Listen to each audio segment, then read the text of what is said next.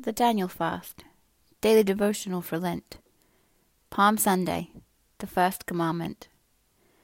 And the Lord your God will circumcise your heart and the heart of your descendants, to love the Lord your God with all your heart and with all your soul, that you may live. Deuteronomy 30:6. God longs for our love.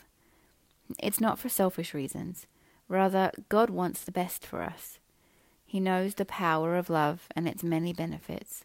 Love also has many facets that serve as strongholds. Love keeps us loyal and faithful so that we don't turn away or forsake. Love keeps us humble and caring. Love fosters dedication and constancy. We know that we can never outlove God. He is love, but He wants us to enter into a reciprocal relationship with Him, a relationship where He is number one in our lives. How do we love God with our whole heart and our whole soul? Love this deep comes through faith. Paul writes in Galatians 2:20, I have been crucified with Christ.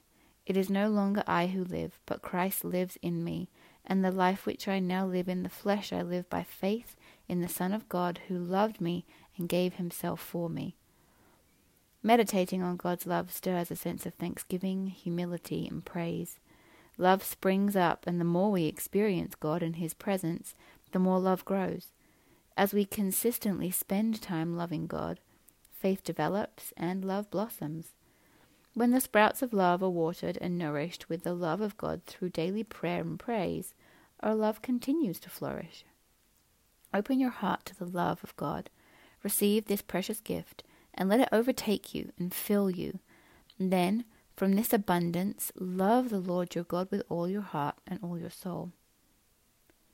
Lord, I desire to love you with my whole heart and my whole soul. Fill this desire that I have for you, and that you also have for me. Fill my heart with your presence.